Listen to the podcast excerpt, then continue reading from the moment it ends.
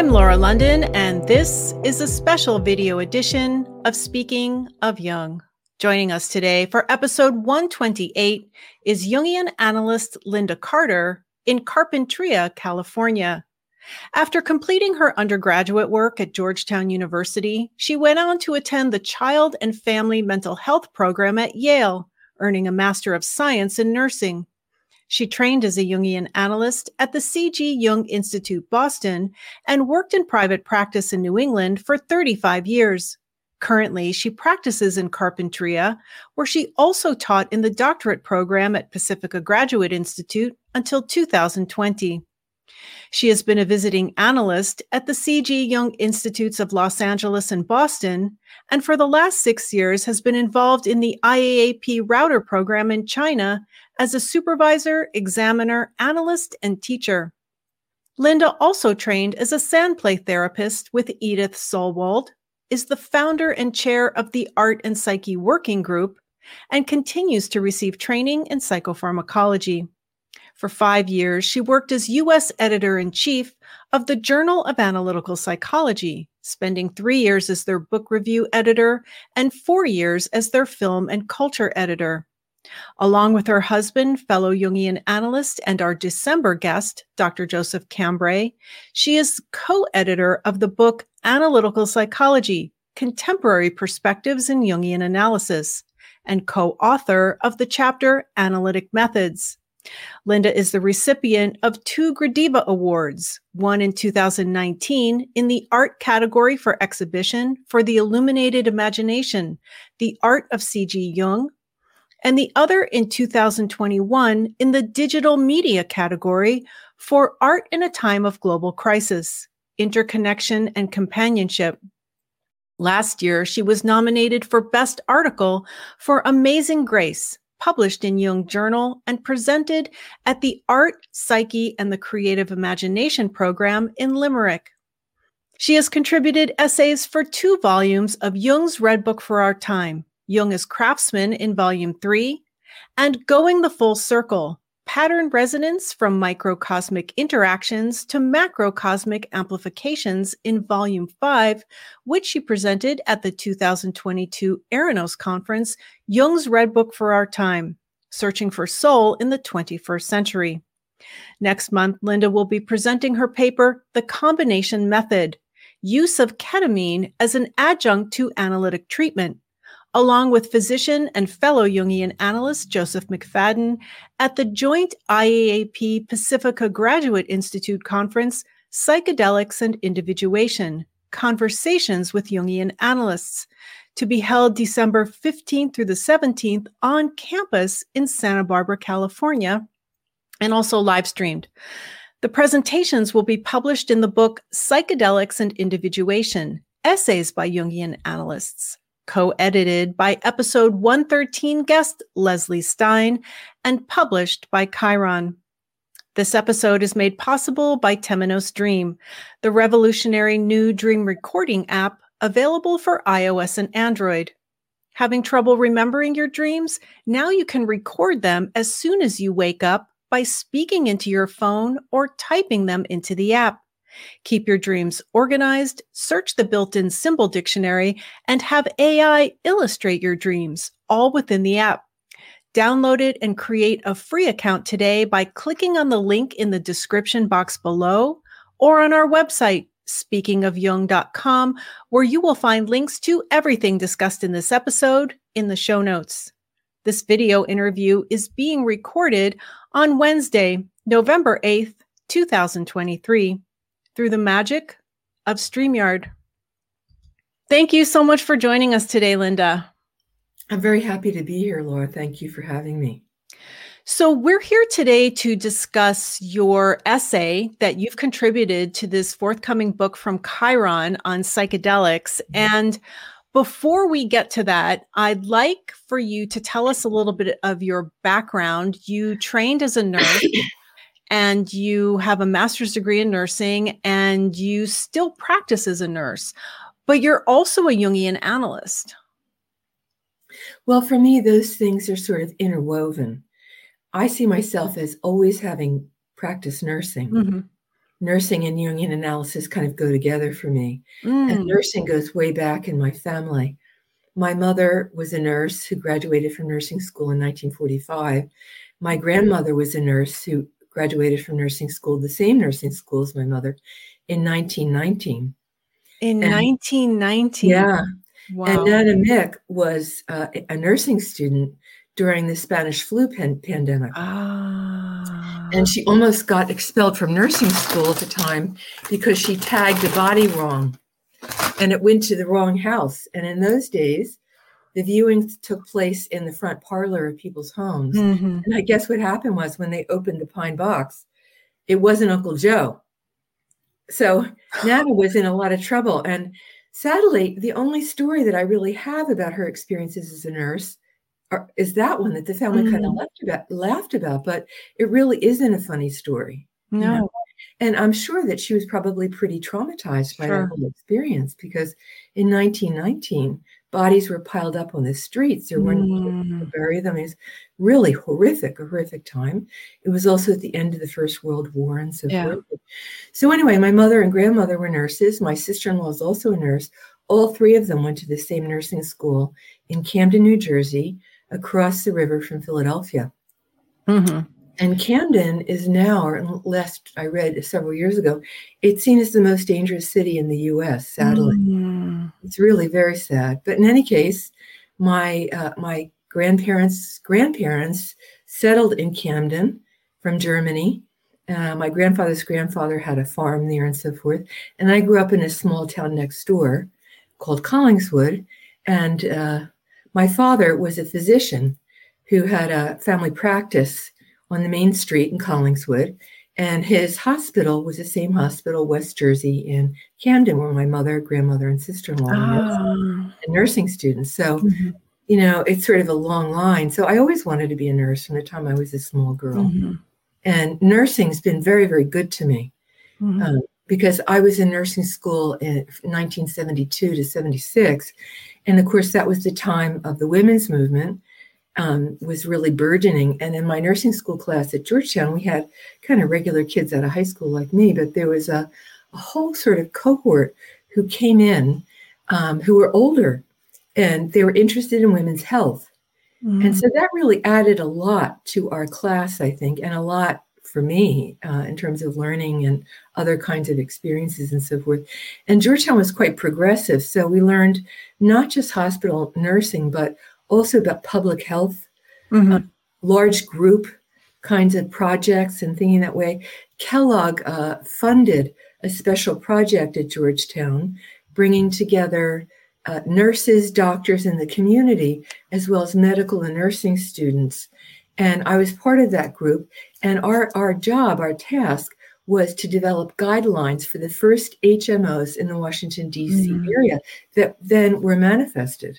Mhm. So I was really lucky in that sense. And each summer, um, as well, I started working in the same hospital as my fam that my family was affiliated with when I was 16. So I had done a lot of hospital work very early on as a nurse's aide, and then during summers in college.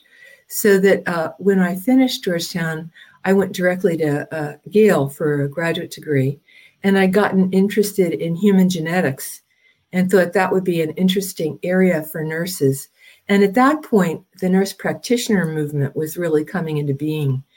And the program at Yale was for nurse practitioners in psychiatry. Um, so I applied for that because I thought if I learned those kinds of psychological skills, I could use them in genetic counseling. So when I was at Yale, I did this uh, psych training, but I also was in the genetics department at Yale. They offered me a job when I graduated, but Hmm. I by then I got really interested in analytically oriented work, and so I decided not to follow that line. But uh, yeah, so genetics was also a part, and I just supervised a case this week. A Chinese person had a, a kid in her practice who had a genetic illness. So it's it that the whole science thing continues to interest me. Mhm. And from a Jungian view, we could talk about this more later. It has to do with an ongoing interest in origins, genetic, theological, philosophical, and that kind of thing. Mhm. So that's a long-winded answer. But I, you know, I, I practice on my nursing license. Um, the American Nurses Association has a special certification that's nationally recognized for nurses in what's called the expanded role. So it's for nurse practitioners, or I'm called a nurse clinical specialist in psych mental health. And I've had uh, dual credentialing, both as an adult practitioner, but also for uh, children, adolescents, and families. So I practice on my nursing license. So I've never ever left nursing. That's the ground mm-hmm. A lot of ways. And so, and also the theory, theory was big at Georgetown. It was the self care theory, which is very interesting. And it was all about self agency or the patient's uh, capability for acting on their own behalf. Mm. And that's very resonant in many ways with uh, Jungian ideas of individuation. Yeah. Yeah. So, so, anyway, that's that's a long story, but uh, I don't differentiate those. I was a nurse, and then I wasn't a nurse, and now I'm this, and mm-hmm. I'm very proud of being a nurse, and it's important to me. Mm-hmm. So, when you got your master's degree in nursing from Yale, that what that allowed you to do what? To do research? Oh no, I was trained as a, a psychotherapist at the, Yale the master of science yes, in nursing. yes yes, yes. was training so, as a psychotherapist. Okay. Yes yes. And uh, that was a brand new program when i got there. Okay. And they had gotten special funding to run it but uh, during the summer before i arrived the lady who was to run the program for whatever reasons left. And so the thing sort of fell apart and there were there were only two of us in the program. We got complete federal funding by the way. Mm. room board tuition and a stipend. I mean, it's unheard of now. It's mm-hmm. federally funded. So I'm very grateful for that. But uh, they quickly put together a program for us. And so we took all the adult psych classes because they didn't quite know what to do with us. And then they kept adding in more and more child psych classes. Mm-hmm. And our placement was at the Yale Child Study Center, which is uh, world renowned uh, psychoanalytically oriented treatment of children and families going way back to Anna Freud and so forth. So mm. I, I, feel like that training was absolutely excellent about becoming a child therapist and an adult therapist as well. Does that program still exist at Yale? The child, the child and adolescent program. I'm not sure, Laura. To tell you the truth, it's worth mm-hmm. looking into. Mm-hmm. And so your training as a psychotherapist was as a nurse. I'm just I had not heard that before, but it it's not psychiatric nursing or is it? Well, yeah. Yeah. Um, psychiatric mental health it's both. Okay. Mental health psychiatric. So, yes, I mean, we're how I'm not sure how you're thinking about psychiatric nursing. Are you well, thinking about inpatient kind of thing or Yeah, I I mm-hmm. think so and not uh, the hmm, I just I I had never spoken with a psychiatric nurse before, mm-hmm. so I wasn't aware of what kind of training went into that. Well, there there are a number of us practicing as psychotherapists. There are many nurses who've gotten uh, social work degrees, um, masters in like me, psych mental health. Like BU has ha- always had a psych mental health master's degree. There are a number of master's degree programs. Case Western had programs to train nurses as psychotherapists in within nursing within nursing. Okay. Yes. Yeah. Yeah. Yeah. Yeah. But I did run, I did work in psych hospitals after I graduated. Um, and I, early, early in my career, 28, uh, I ran a new uh, psychiatric unit for children at Mass uh, University of Massachusetts in Worcester mm-hmm. for a few years. Mm-hmm. So I supervised uh, the mental health workers and the nurses and was a member of the diagnostic team for kids and, and families. So, what were you able to do, or what are you able to do as a psychiatric nurse that, say, psychotherapists who don't have that degree, what what they, they can't do? Were you able to prescribe medication? I yes, I I could. I took I've taken all the coursework to be able to prescribe. Um, but I never went for the DEA licensure mm-hmm. because I really didn't want to practice psychopharmacology. I didn't want people calling me at midnight for because their Prozac prescription had run out and stuff like that. But um, I, you know, I really wanted to practice as a psychotherapist, Jungian analyst, but I felt like knowing psychopharmacology was is extremely important. And I guess let's see, maybe 30 years ago or more, uh, a friend of mine had gotten her PhD in nursing, and she uh, was part of a women's uh, reproductive mental health collaborative in Wellesley, Massachusetts, called the Hestia Group. Mm. And they were doing a lot of psychopharm. They did get the DEA license, and they were both providing psychotherapy and uh, and prescribing medications. Mm-hmm. And so I called Jean, who was a colleague, Jean Driscoll, who was a colleague. I, I was friendly, but I didn't know her that well, mm-hmm. and said, you know, could I call you every once in a while if I have psychopharm questions, and you can run the meter, and I'll send you a check. And she said, oh, she said, I heard you finished that Jungarian program. Mm. and she said, We're interested in dreams. Could we get together for peer supervision once a month? So we did that for about 25 years till I wow. moved here. And it was a great trade. I mean, they were very good psychotherapists as well as good pharmacologists. So uh, we would talk about pharmacology, clinical practice, and then uh, they would ask me about dreams, and we would play with their dreams with their patients' dreams and look at those together collaboratively. Mm-hmm. So, at what point did you begin training to become a Jungian analyst, and, and why did you decide to do that? Well, I was finishing up at Yale in 1978, and um, it's kind of a long story, but I, I got into a lady at the mental health center where I was placed, in addition to child study, uh, who kind of looked like me. And we bumped into each other at a luncheonette. And she asked me if I had a boyfriend. I said, no, not at the moment. And she sent me on a blind date with her son. Mm-hmm. And he arrived, and I used to have red hair. You can't see that now, but anyway, he kind of looked like me too. Mm-hmm. And, uh, you know, we had this date that was intense. And um, that the night that we had the date, his mother was at her interview applying as a Jungian analyst, and his mother and father were divorced. His father had become a Jungian analyst, and so I was at the uh, after the, this date. I was at the computer center, and in those days we had to punch do punch cards. Yeah. Now I'm a terrible typist. You, I mean, you can't imagine how awful and frustrating that was. You make one error and it yep. kicks out your stack and you have to wait in line. And took hours and hours because you'd have to wait your turn. So uh, a friend of mine from my class was there we were sitting on the floor waiting and I told her about this crazy situation with this date and this guy who kind of looked like me and it was very weird.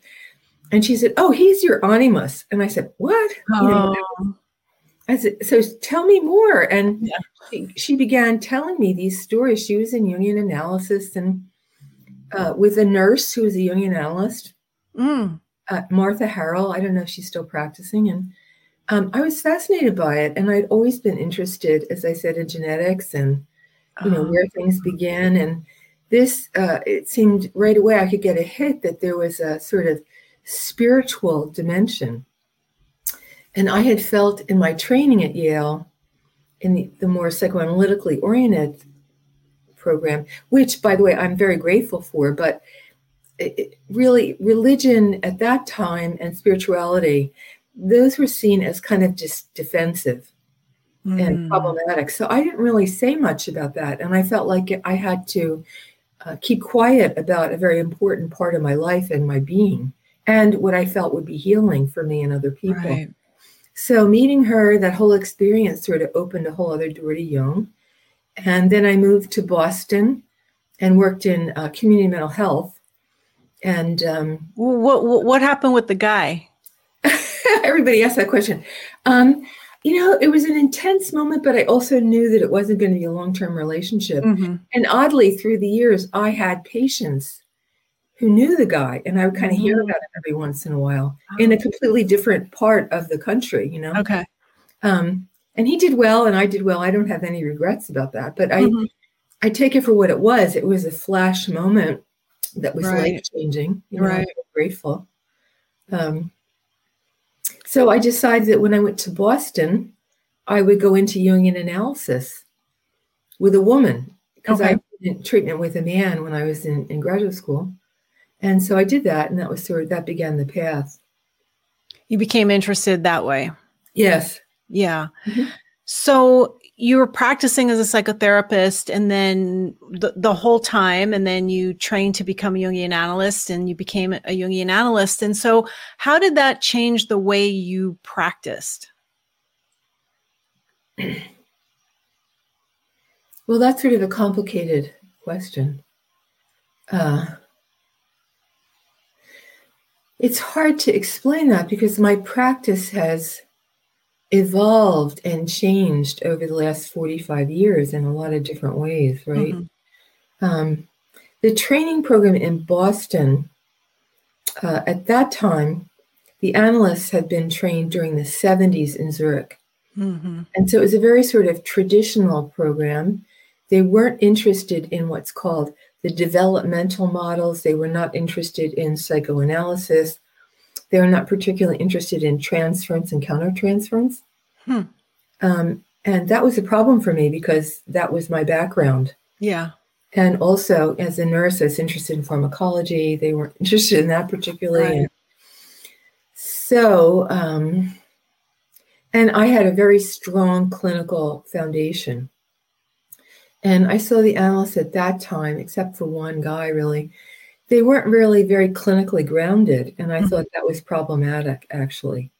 So I realized I could get a lot from them in certain ways and not in other ways. So I was just quiet about a lot of my interests mm. in a different direction. At Yale, I couldn't talk about spirituality, religion, and so forth and so on. In training in Boston, I couldn't talk about psychoanalysis, clinical practice, pharmacology, right. and that kind of thing. But I knew that I there was an international community.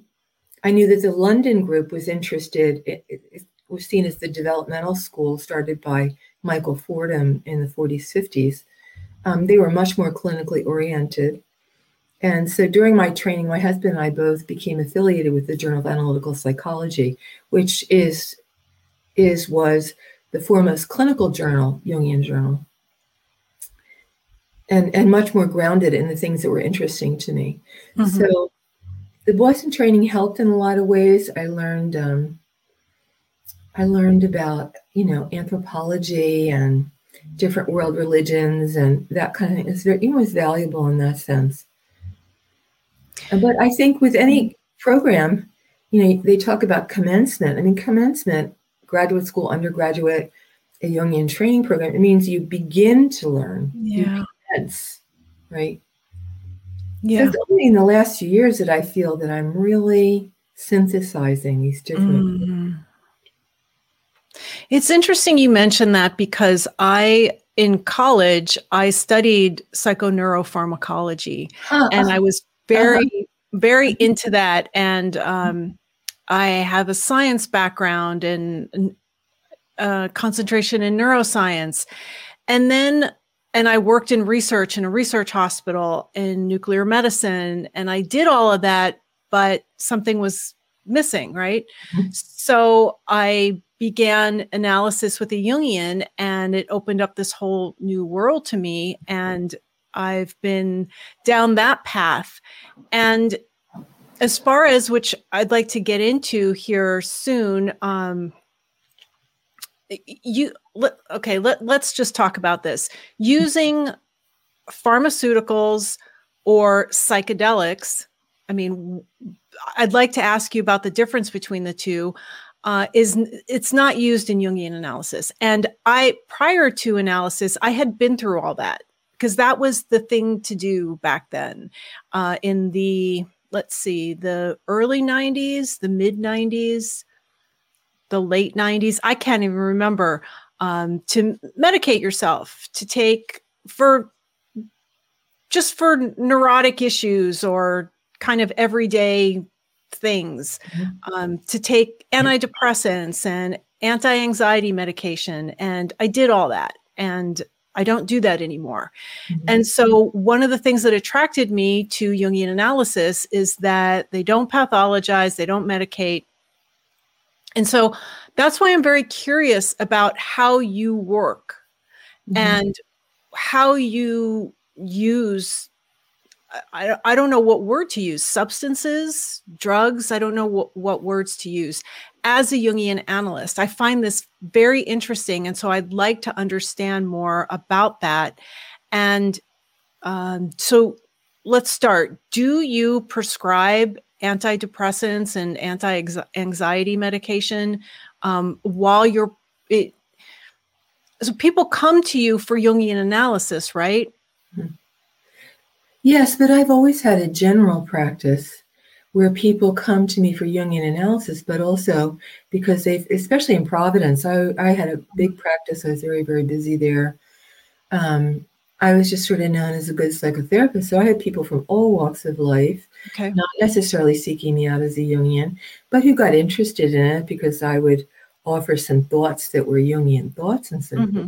Um, but I I mean, I see medicines as can be enormously helpful and life changing.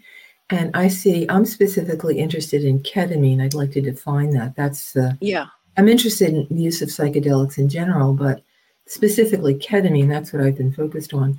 But I, am interested in ketamine psychedelics of all kinds as pharmaceuticals for therapeutic purposes. Okay not, not for recreational not use. for recreation not for seeking soul. I am not interested in that.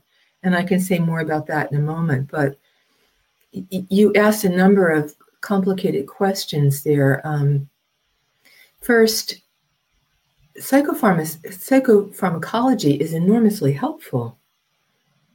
Is enormously helpful. There was a trend you know um, listening to Prozac when Peter Kramer wrote that book and so forth. And he used to exercise next to me at the gym in Providence. He was in Providence, nice guy. And then he wrote a book maybe 10 years ago uh, called something about depression. I'm blocked on the name of it at the moment. But he did a very smart thing. He looked at a number of different studies on antidepressants and their efficacy and so forth mm-hmm. and so on. And so he did an across the board perspective. And what he talked about was the value of antidepressants. And the research has been clear for years. Uh, for someone who is profoundly depressed, the combination of both psychotherapy and psychopharmacology are better than either one alone. That's always stood up to research over mm-hmm. time, right? It's very important to think about that. Also, a good diagnosis is extremely important. Mm. And what I found in my training with the Jungians then, back then, that's not necessarily the case now, right? People come back from Zurich, but uh, they weren't well trained clinicians and they didn't understand psychiatric diagnosis. So you can get into the weeds with people on archetypes and dreams. And if you don't know, you haven't clearly diagnosed the psychopathology, that's a big problem. Or I supervise a Chinese group, and you know, I've had a couple cases of autistic children mm-hmm. doing sand trays. Well, mm-hmm. they're all robots and stuff. I mean, they need to be more engaged with these kids than sitting back watching a sand tray being built. You see what I mean? Yeah. So if you don't have a good diagnosis, you don't really know what you're treating or what you're doing. So it's always important to have on balance both a person's suffering, their pain, their wounds, their trauma, their family history, their psychiatric illness, on balance with their creativity, their talent, their curiosity, you know, all of those things. So I think it's um, it's a balancing act all mm-hmm. the time. Mm-hmm. Um, so back to Peter Kramer, though, um, what he came up with, with was that uh, that really antidepressants uh, can be neuroprotective, neuroprotective, because if the more depressions you have, the more depressions you're going to have. It's similar to uh, seizure disorders, where you have one seizure, it's not medicated, you have a kindling effect. It increases the risk of having more seizures and more seizures. The same is true with depressions. You have a depression, unmedicated, another depression, another, and they can be longer and deeper and more difficult. So that's the argument in the in the uh, in the conversation for using antidepressant medications. Now, uh, when Peter Kramer came out with the first book, he did write about the problem of people wanting to be weller than well. Mm, And I think that's coming up now with the psychedelic thing. okay. You know, some guy who runs a ketamine clinic proudly told me he's treated 1,200 people in the last two years. And I said, Well, what have you treated? hmm He's not a psychiatrist. What have you treated? And what are your outcomes? What's the efficacy? There are durability problems that we can get into in a minute. But I said, you need to do research. Who are the people coming in? Who are the people you're putting out? How are they one month, six months, 12 months? Right. What what happens to those people? Do they just want a trip or, you know, they Right. what does that mean? See, I'm really, I don't like that. I'm not in agreement with it at all. So, back to what you were saying about the 90s and so forth with different medications. Yeah. Um, and, and I'll give you an example. I had a psychotherapist who got me from the yellow pages. This is a long time ago. I still see this lady. We laugh about it. Psychotherapist herself. She came in the door. She was young then. And she told me the yellow pages said, You know, you're lucky you got me. I said, That's a really bad idea. Don't go to the yellow pages for a psychotherapist. Oh. Anyway, we worked well together. She had terrible anxiety, terrible, terrible anxiety. Wanted to travel, couldn't travel. She'd have panic attacks. I said, I think you should try an SSRI, antidepressant at higher levels, doses. They're very good for anxiety. People with OCD, you not everybody. For responders, if they take OCD, their uh, OCD can improve greatly, greatly. So those folks are tortured. So this lady, I had her for five years, didn't want to take any medicines. And I never push that. I feel that it's up to the person. Okay. And I don't prescribe, as I said. So I, re- I would refer them to the Hestia group, for example, in Wellesley. They treated a lot of my Oh, patients. hmm Um, they've all retired, so they're not there anymore. Right. I, you know, so I had a good working collaborative relationship. Whenever one of my patients is using any kind of psychopharmacology, I have ongoing phone conversations and now emails to some degree with the treating pharm- pharmacologist that the patient's aware of and assign releases for, so that we're a team, building a team around the patient to help them get better with their suffering. So si- since you don't prescribe, you need to refer them to to whom? To a psychiatrist. Okay. or or to a or to a nurse practitioner who has prescribing ability. Okay. But a problem that I see though is a lot of psychotherapists, not just Jungians, uh, they're not tuned in enough to uh, the pharmacology. So the Chinese group I met with on Monday, we were talking about this. That you know, I said when you have a patient on any kind of medicine, you should look up so you know what the medicine is. You're going to see the patient weekly. The pharmacologist is only going to see him monthly, every six weeks. Right. So it's important that the therapist, even though they're not a prescriber, have some sense of side effects. You see, it's really important. So that that is t- to me. So those are some of the issues: side effects, and also can't stay on it for life. So coming some people do, and some people need to. And then what are the side effects from staying on something for life? Exactly, exactly. I want to hold, put a hold on that for a minute. Okay. Background: the lady who came to me through the yellow pages, Yeah. she would episodically, you know, get into her panic attack thing, and I would say maybe some medicine. Finally, after five years, hmm She went and see, saw a colleague in Wellesley. Within a week, her anxiety went like this. That was 15 years ago. Mm-hmm. And to this day, she says, I don't know why I waited for five years. So I I would say of, course her anxiety went down with the medication, right? So does she have to keep taking the medication? And also what about so was she, she was working with you, were you working at what was causing the anxiety? Yes. Sure. And so are you mhm, But let's be clear about a couple things. One is that uh, their genetic lines back to genetics. I mean, her father has a horrific anxiety disorder. Her brother has a horrific, worse than hers, much. mm-hmm. almost debilitating. So she has a biological set for anxiety. And, you know, this goes back to the old uh, diabetes and insulin question. So somebody has diabetes, their parents have diabetes. I mean, do you tell them they shouldn't take insulin for a lifetime? No. No. She has a biological set for it, and she needs the, this the medicine that she takes. Okay, so w- what kind of work do you do in analysis? Um, well, yeah. So for on, example, yeah, please, yeah. What what sort of work do you do when a patient's being medicated? Are they conscious enough about their symptoms to do that work, or why would they even continue psychotherapy or psychoanalysis if their symptoms are being relieved by the medication? Is what I'm curious about. I guess I wonder why you think that the medication would, are you thinking that the medication would dampen their access to other parts of themselves? I, am I'm, I'm wondering. I'm I'm asking what your experience is.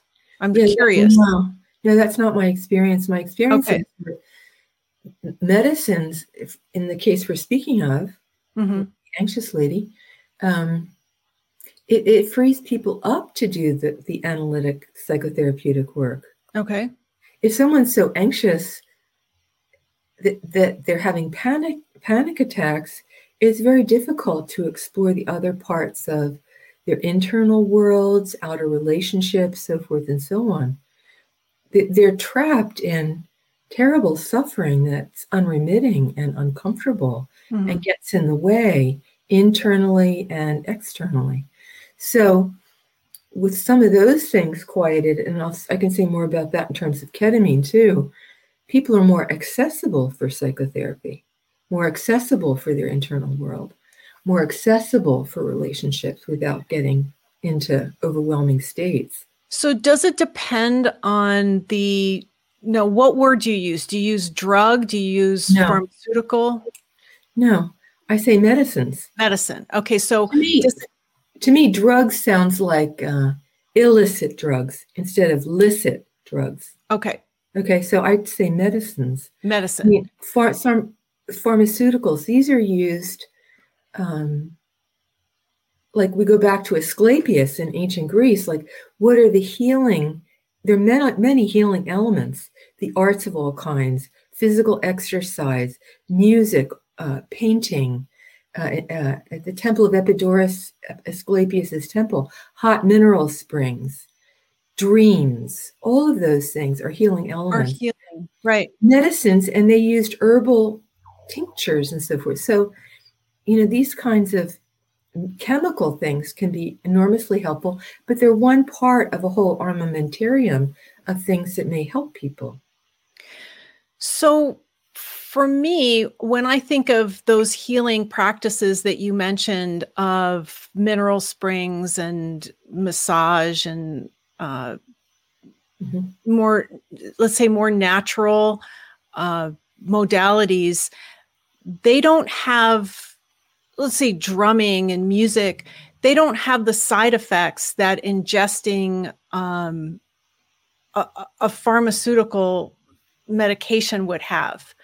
So I'm wondering, um, I, I, I, I, totally lost my train of thought. I don't remember what we were talking about before that, but I'm just curious as to you're saying that someone has anxiety, they take a medicine, it relieves the anxiety, and they're able to do the work in psychotherapy or psychoanalysis. That they you have access more better access yeah. to them. Yeah. And I'm wondering what kind of what is happening to them biologically, biochemically, and what does it matter that I think what I'm really wondering is let's take something like alcohol. Mm-hmm. If you have a couple of drinks, you're not going to go into a therapy session after you've had a couple glasses of wine mm-hmm. because you're affected by it, mm-hmm. right? It's done something to you cognitively. Mm-hmm. So why is it different with the medications? I'm I'm honestly curious why I'm not challenging you. I, I want to know why is it different with the medications that you're talking about? Well, the medications I'm talking about, like primarily SSRIs, things like, you know, Prozac, Zoloft, those kinds of things. Um, they're not going to, they're not mind altering in a way that the psychedelics are. They're okay. not disrupting cognition. In fact, usually they help cognition because they decrease anxiety. If you decrease anxiety, somebody's better able to think. So, for example, when somebody's depressed or they're highly anxious, cortisol is running through the body, mm-hmm. right? It's running through the body. And when you have that constantly going, and there's not the rest state when you're not fearful, anxious, or upset, so always hyper aroused, and it doesn't come back to normal, that eventually burns out the dendrites in the hippocampus. The hippocampus is the seat of um, cognitive explicit thinking. So then you begin to get gaps in memory. It's the hippocampus is the seat of memory. You get gaps. So in the 80s, 90s, there are all these things about traumatized young women, false memory syndrome, and they would have gaps in the in their memories about what had happened to them with their abusers and so forth. And mm-hmm. so they were the therapists they were seeing were accused of putting ideas in their minds. Well, what was probably happening was they had these memory gaps because they'd had these ongoing cortisol levels that never went down that burned out the dendrites in the neurons. And so they had lost, they had gaps in their memory systems. Now, if you calm the system down, those dendrites regenerate. If you do it chronically, you can't regenerate them. So the idea would be that if you offer the SSRI antidepressants, for example, there are many different kinds of antidepressants besides SSRIs. Right. And it's not one thing doesn't work for everybody, but mm-hmm. you calm that down, then it gives the, the the, the dendrites a chance to regenerate and you can protect your memory. That was Peter Kramer's idea about being neuroprotective. Neuroprotective. Mm-hmm. So yeah, I, I don't know. I mean, I don't think that the medicines I'm talking about, the these medicines have been around a long time now. So we've been able to look at the long-term effects on people, and mm-hmm. generally they've been pretty helpful. Mm-hmm. Now, yeah, a problem is that there 30% with SSRIs are responders, or antidepressants in general. 30% are responders, 30% are non-responders, 30% get a placebo effect. Okay. If somebody's profoundly depressed, I tell them that. I said, well, you know, it's maybe worth a try because you got 60% when you add in the placebo, but it may not help. Mm-hmm. And that's a problem. That's where ket- yeah, go ahead. Is that that's what I was going to ask you? Is that when you would turn to ketamine? Yeah. And so let's talk about ketamine. Mm-hmm. Um, that is the essay that you've contributed with Dr. McFadden to this upcoming book um, that they're doing a conference at Pacifica Graduate Institute uh, next right. month in December. There'll right. be all the information you need in the show notes for this episode at speakingofjung.com. And your research on ketamine, um, you will be presenting at the conference, and then all the essays yeah. uh, that are presented will be published in this book. Uh, I was given an advance copy and I've read the entire 400 page book and I've been tweeting quotes from it. It is absolutely fascinating. All the essays are written by Jungian analysts, and uh, your chapter is on ketamine. So let's start with, for the listeners who are not familiar, what is ketamine? Ketamine uh, is an anesthetic, actually, that's been used in surgical procedures for a very long time. Mm-hmm. Um, and it is now being used. A question that my partner Joe McFadden and I have had it's uh, a dissociative anesthetic, which is very interesting. So, our question when we started talking about it was if it's a dissociative anesthetic, why are we thinking of using it for traumatized people who dissociate? Yeah, exactly. I mean, that's a really important question. Mm-hmm. And we got interested in ketamine uh, during COVID. We, Joe and I were meeting once a week for peer supervision because we are both interested in Jungian analysis and bringing that together with psychoanalysis and neuroscience. And we're also both interested in pharmacology, the pros and cons, as you noted, the side effects, the efficacy problems, and so forth and so on. So we wanted to, we were working together because we had a lot in common. So we had these patients who were profoundly depressed. And uh, I guess a couple of his patients, he had sent them for ketamine. And I had a patient, his psychiatrist, whom I've written about, about Arthur, his psychiatrist had recommended ketamine. And so I read a book called The Ketamine Papers. And then Joe and I got really interested in this question of ketamine. We did a lot of reading and this, this main question why give a dissociative anesthetic to people who are dissociating? Yeah.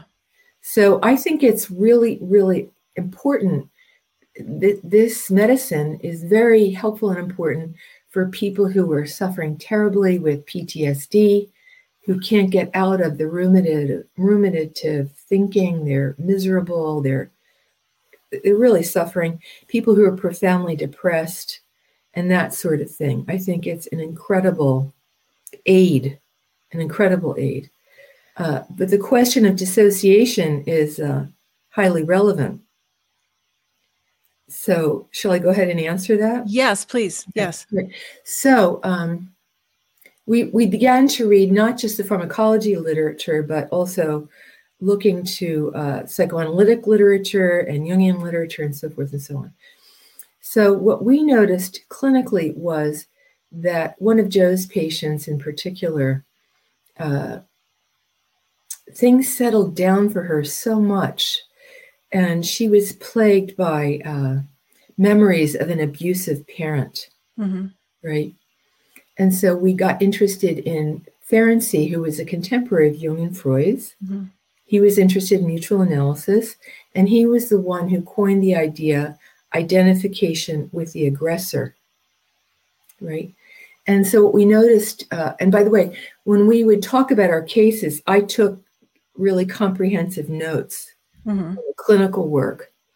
So, what we noticed was that the ketamine seemed to calm down uh, the internal aggressor that was oppressing her, right? And seemed to free her, her up for connecting with other, what we call self state experiences that were healthier, stronger, and so forth. So, what we came up with was that ketamine seems to anesthetize uh, the aggressor. It, it, anesthetizes the trauma complex, is what we've called it, mm-hmm. and relativizes it in such a way that these other internal figures can come forward.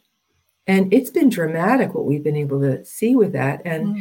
it's freed up the analyses to be able to strengthen these other parts that can create kind of a scaffolding around the trauma complex. The trauma complex will never go away, mm-hmm. but the intensity of it can be attenuated mm-hmm. so that it's more livable. Mm-hmm. And so you've noticed that ketamine uh, will have an effect on patients that were not responding to other medicines. Yes, yes, they were not responding to other medicines. Mm-hmm. And so, what I'm curious about, um, because I don't know, uh, why is ketamine classified as a as a psychedelic? Well, because it has psychedelic effects. It's not a psychedelic per se. It's a different class. Yeah, it's not a psychedelic per se, but it does have psychedelic effects called psycholeptic effects, meaning hallucinations, visual, perceptual, colors, and movement, and all kinds of wild things can happen. At, at clinical doses? Yes, yeah. And some of the pharmaceutical researchers have been working on trying to get rid of the psychedelic effects so that it just treats the depression, for example. So chemically, they're, they're trying to alter it chemically. Yeah, but I'd ah. argue against it. I think that that psych- the psychedelic experiences, there's a way of connecting to kind of a collective unconscious experience or a numinous experience. I think that's a valuable part of the healing aspect. So, would this be? Would these patients not be able to access? Is, is this basically what you're saying? These patients would not be able to access these parts of their own psyche without the help of these medicines? Well, that's a very complicated question. I think that the trauma complex in these patients or the weightedness of profound depression so takes up the psyche that it's really not possible to get connected within. It's, it's really not possible or extremely difficult to do. Mm-hmm. So, and, well, I, I, was just wondering if uh, work as a Jungian analyst, uh, if one one one was to work with somebody analytically, they still would not be able to penetrate what you were referring to as if you have a genetic propensity for certain mm-hmm. conditions that no amount of analysis would be able to shift that well, I that I wouldn't say that. I mean, I think you never know. I mean, I think okay.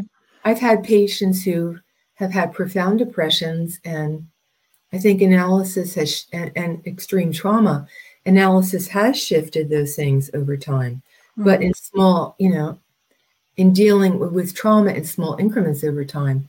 I think let's just look at people who are traumatized. Usually, traumatized people are also quite depressed and also anxious, right? Yeah. So they have a constellation of things that they're dealing with. Mm-hmm.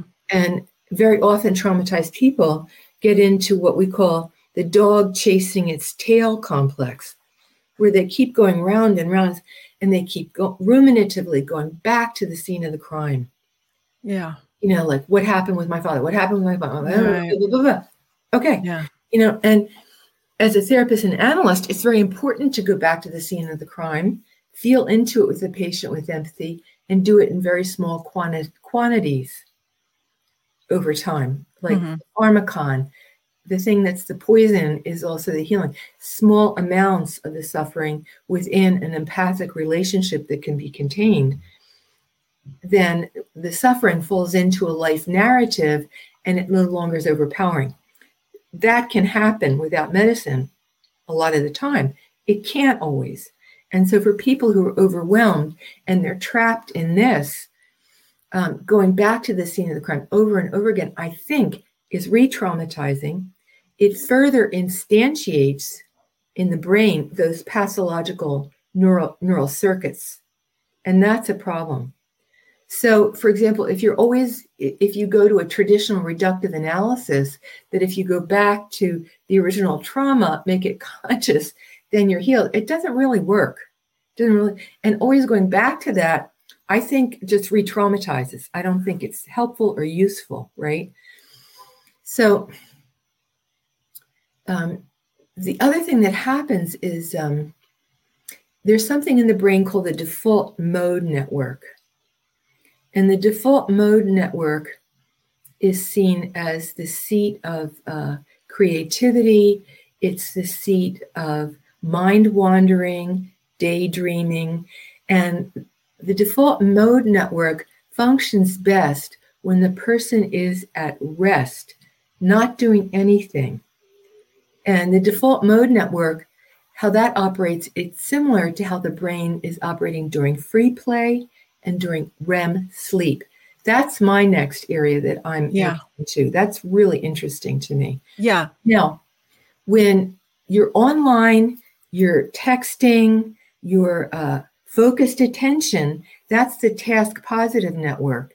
And now we're also involved in that. Um, when that is happening, it shuts down the default mode network. So that's a big problem. That's a really big problem. I could mm-hmm. say a whole lot about that, but yeah, big- yeah. Uh, you you mentioned that in the article in the essay uh, and you asked the question Are psychedelics becoming a medicinal treatment for too much focused work and thinking and not enough play? Because you point out the diminishment of free play. What is free play?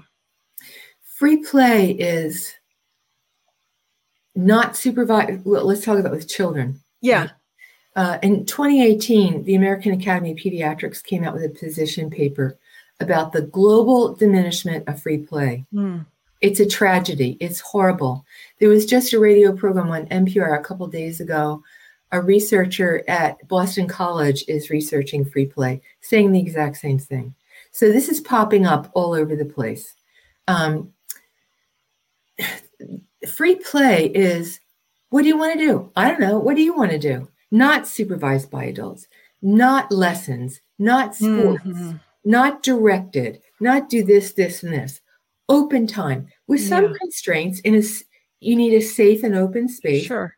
Kids playing with each other, negotiating with each other, fighting with each other without parents intervening, mm-hmm. making up rules themselves, not directed from above. It helps with self agency. Otherwise, we're creating kids who are dependent on somebody to tell them what to do all the time. That's not a good thing. And it kills creativity it's not a good thing. Does it also apply to adults? Oh, a lack of question. Without question. Yeah. We're all squeezed out of free time. I mean, a lot of people, God forbid, COVID was horrible, but a lot of people liked it because they had free time. Mm-hmm. Not on the computer, not focused, just imagining, going for walks, being in the natural world. Yeah. Poems don't come to me when I'm like doing this, they come to me when I'm walking on the beach. Right. You know, but, not thinking about anything. Yeah. So I really thought this was very interesting. Your question Are psychedelics becoming a medicinal treatment for the fact that we are too focused? The work we do is too focused and too structured, and we need an escape from it. And so psychedelics uh, and this book deals with lots of different psychedelics and uh, analysts from different countries have contributed to this book um, that is that is that why people want this escape and what what is it the answer no i don't think it's the answer okay i really don't think it's the answer I just raise that as a hypothesis. I'm mm-hmm. curious mm-hmm. about it. That, you know, after COVID lockdown, where people did have some more free time and so forth, it feels like things have ramped up at an even higher pitch and higher yes, level. I agree. Um, but also, we're in a world in turmoil with wars, every horrific war situations everywhere that are disrupting everyone. I mean, we are always and forever surrounded by concentric circles of influence you know, from our dyadic relationships with partners, family, community, world, the infinite, God, whatever you want to call it, we're always influenced by all those variables. But now we know all these horrific things that are happening. Yeah. I mean, in some ways, we're too interconnected. Yeah. It's hard to escape from the trauma. We're living in a world of trauma.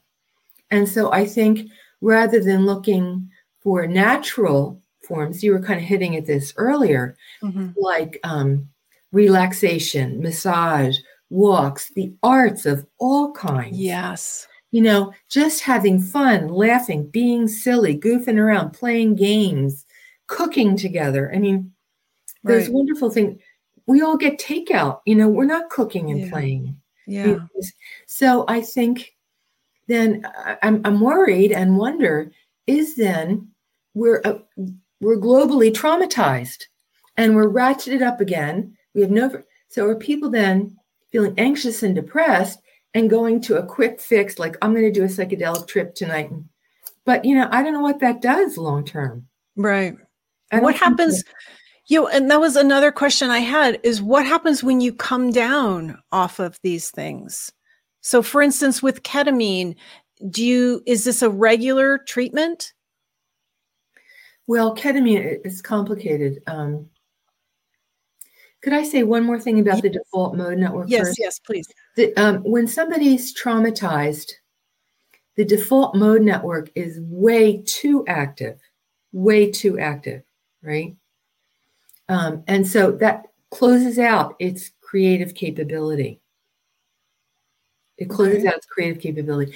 Ketamine, one important hypothesis that's being researched, and mm-hmm. they're using animal studies now, um, it calms down the default mode network.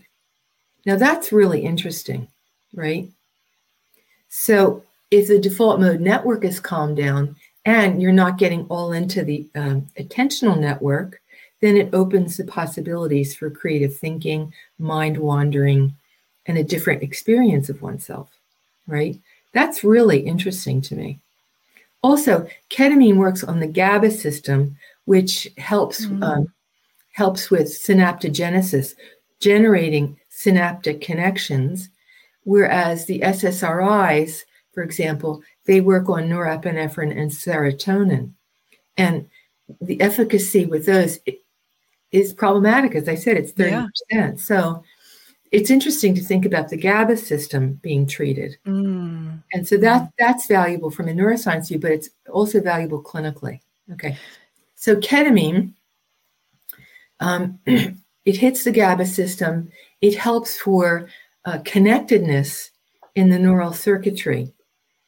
And it shifts things. Uh, uh, so it calms the default mode network from being hyper aroused in a certain sense it calms it down and then it it's better able to connect with other networks in the brain so that gives people a feeling of belonging connectedness calm and it can give a, fe- a mystical feeling a feeling of oneness mm-hmm. so even after the first ketamine session people who've been on the ceiling afterwards come out with a sense of belonging, not just to other individual loved ones, like in attachment, but a belonging to the u- universe. And I've heard that over and over again. Mm-hmm. That to me is very interesting because it begins to bump into Jung's ideas about the collective unconscious, yeah.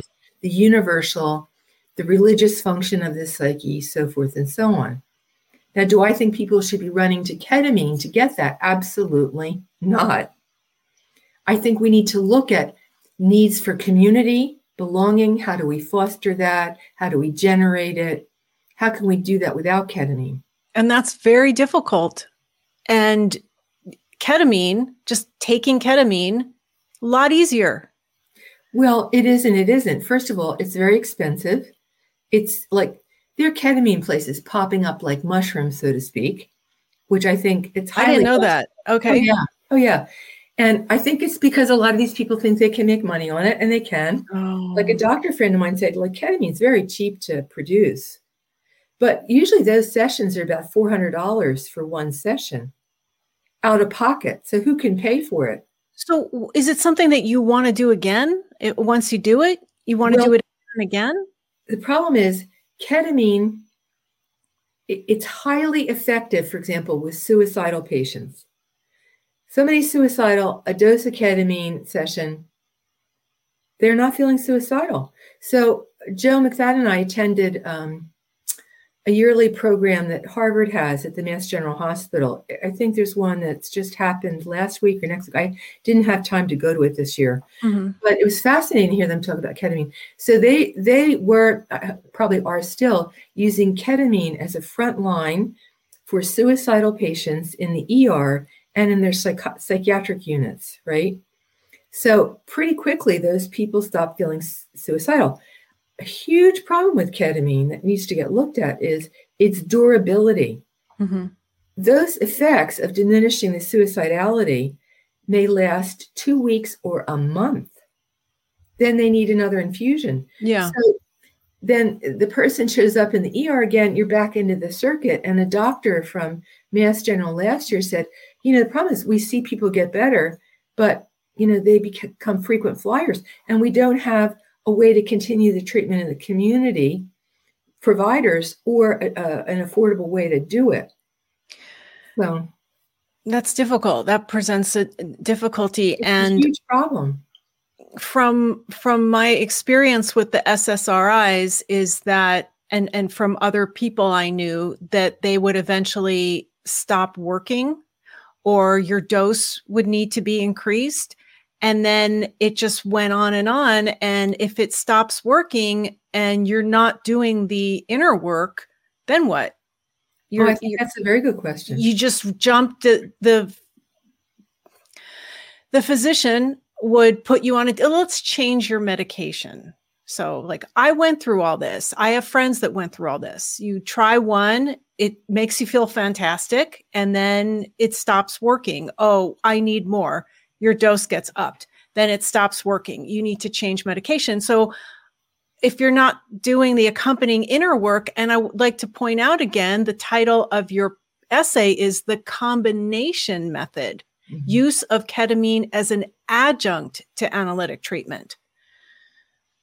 So, So I would say that all these things, all these medicines that you're talking about, yes, that's true for a lot of people.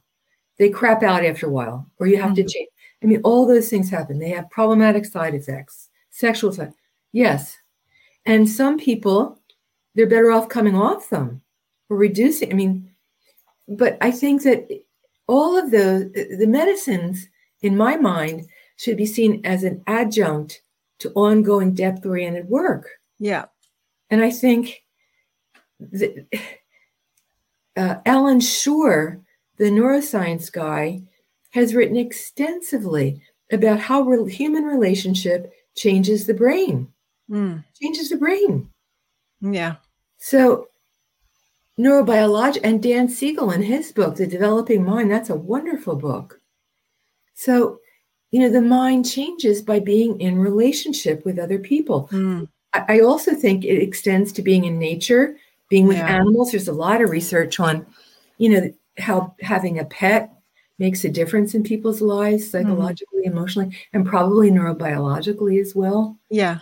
So, and working things through, titrating small doses of trauma, um, collaboration, looking at dreams, looking at healthy aspects, shoring those up. All of that is really important. So, to me, ketamine should be used within the context of an ongoing attachment relationship in psychotherapy.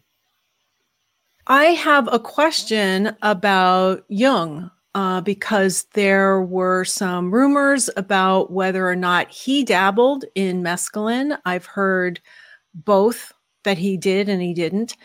So, what do you know of Jung's view on psychedelics? Well, I don't know anything about him actually getting involved in any kind of psychedelics directly himself, Okay. mescaline. But when I did, I did some research on this when Joe and I were uh, first starting on the ketamine stuff a while back, and I looked at it again the other day.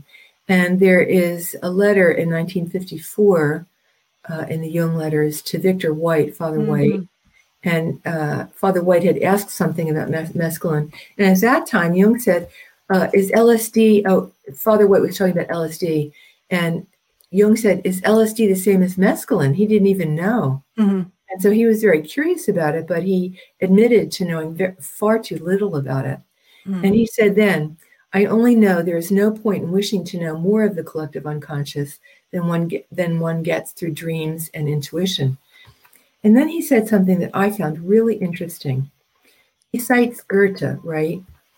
And the story of the sor- sorcerer's apprentice. And in that story, and Jung quotes this, uh, the apprentice who lets out, he, he uses magic when the master is away and then can't control it. The apprentice says, I cannot rid, get rid of the spirits I bid. Now that's very interesting. Jung quotes that.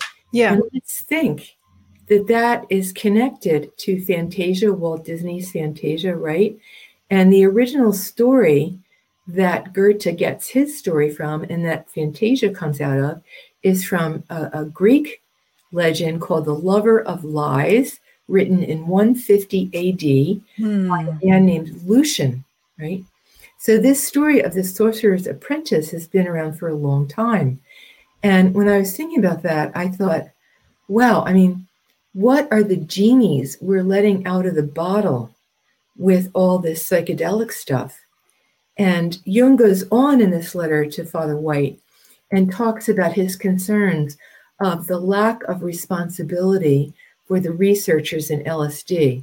Now, not all LSD researchers then or now were irresponsible, but he was concerned about that. And then at that time, he said, It's quite awful that the alienists, which is what psychiatrists were called then, have caught hold of a new poison to play with without the faintest knowledge of feeling responsibility.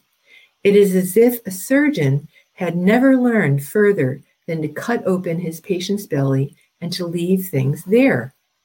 When one gets to know the unconscious contents, one should know how to deal with them. I can only hope that the doctors will, will feed themselves thoroughly with mescaline, the alkaloid of divine grace, so that they learn for themselves its marvelous effects. And there are a number of other citations where he also talks about the problem he sees is that people can dip into the collective unconscious, but then fail to integrate it with the conscious personality. And there's several other letters, and von Franz cites the same thing.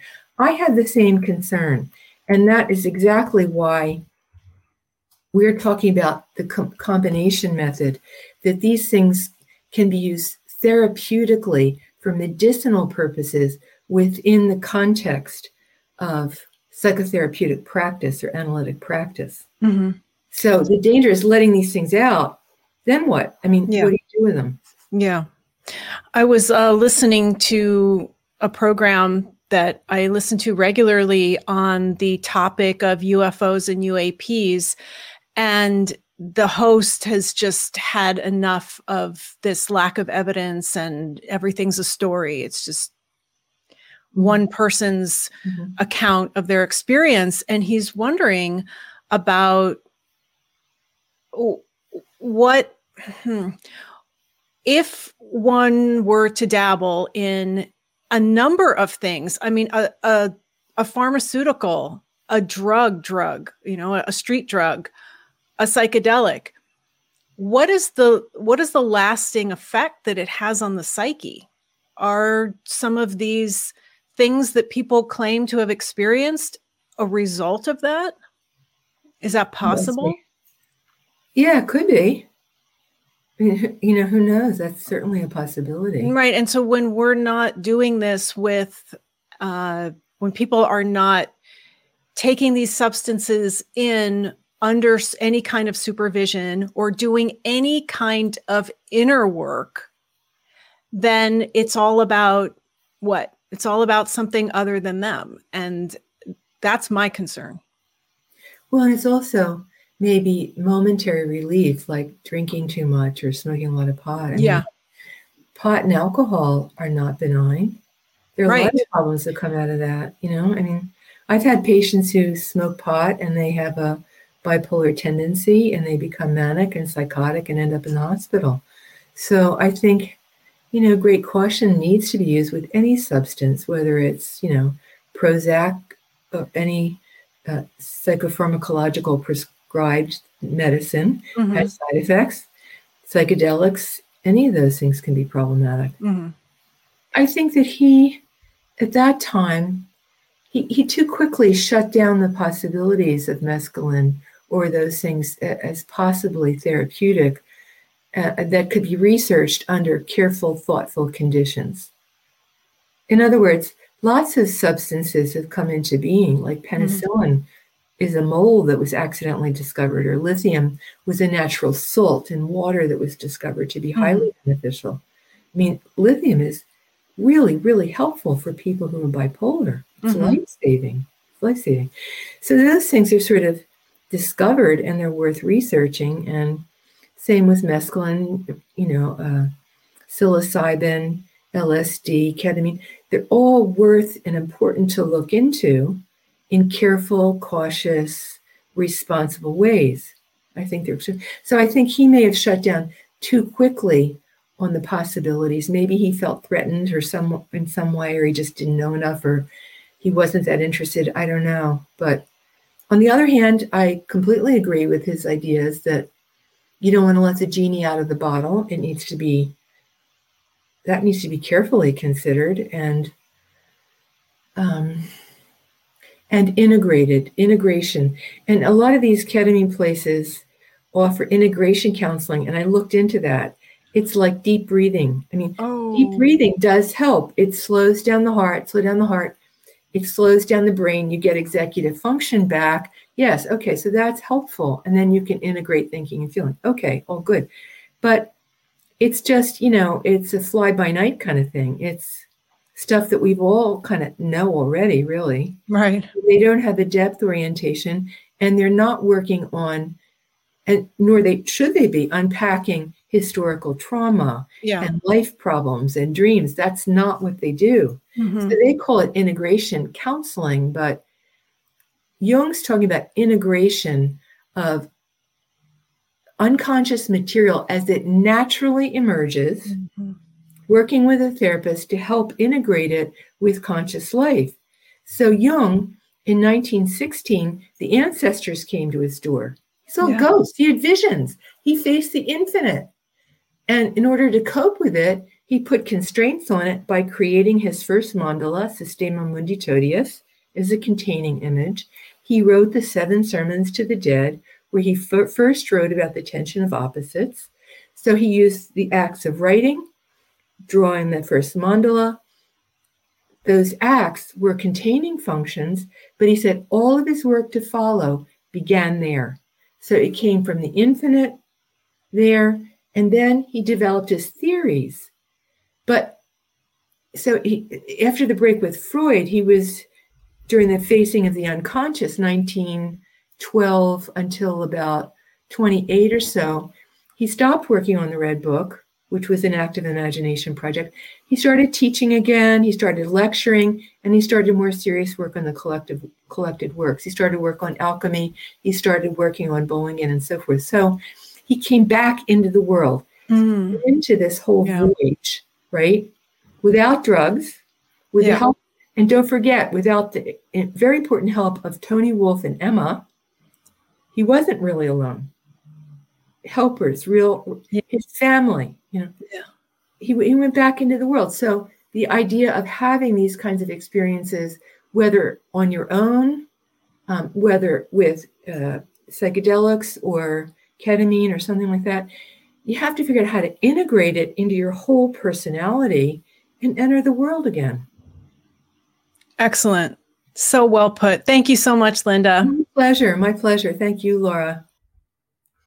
Please visit the website speakingofjung.com for more information on everything discussed in this episode and to access all of our previous episodes available to stream or download for free. Speaking of Jung is also available on YouTube podcasts, which you can access by subscribing to our channel, Jungian Laura. It's free. Just click the subscribe button below. This podcast is made possible by the revolutionary new dream recording app, Temenos Dream. Discover the hidden meaning of your dreams using symbolism, literature, and mythology. Use the built in AI illustrator and share your dreams, all within the app. Download it by clicking on the link on the episode page or in the description box below and create a free account today. I created Speaking of Jung eight years ago as a free podcast. All of our content is still free to access, but it is not free to produce. Please visit the support page on our website at speakingofjung.com slash support to help keep this podcast alive. Thank you to our recurring donors, John Temple, Ralph Gotzelman, Eric Hoops, Doreen Gordon, Mark Johnson, and Brian McMichael for their ongoing generosity and support for this podcast. With special thanks to Leslie Stein, Steven Buser, and Jennifer Fitzgerald at Chiron Publications, I am Laura London, and you've been watching a very special video edition of Speaking of Jung.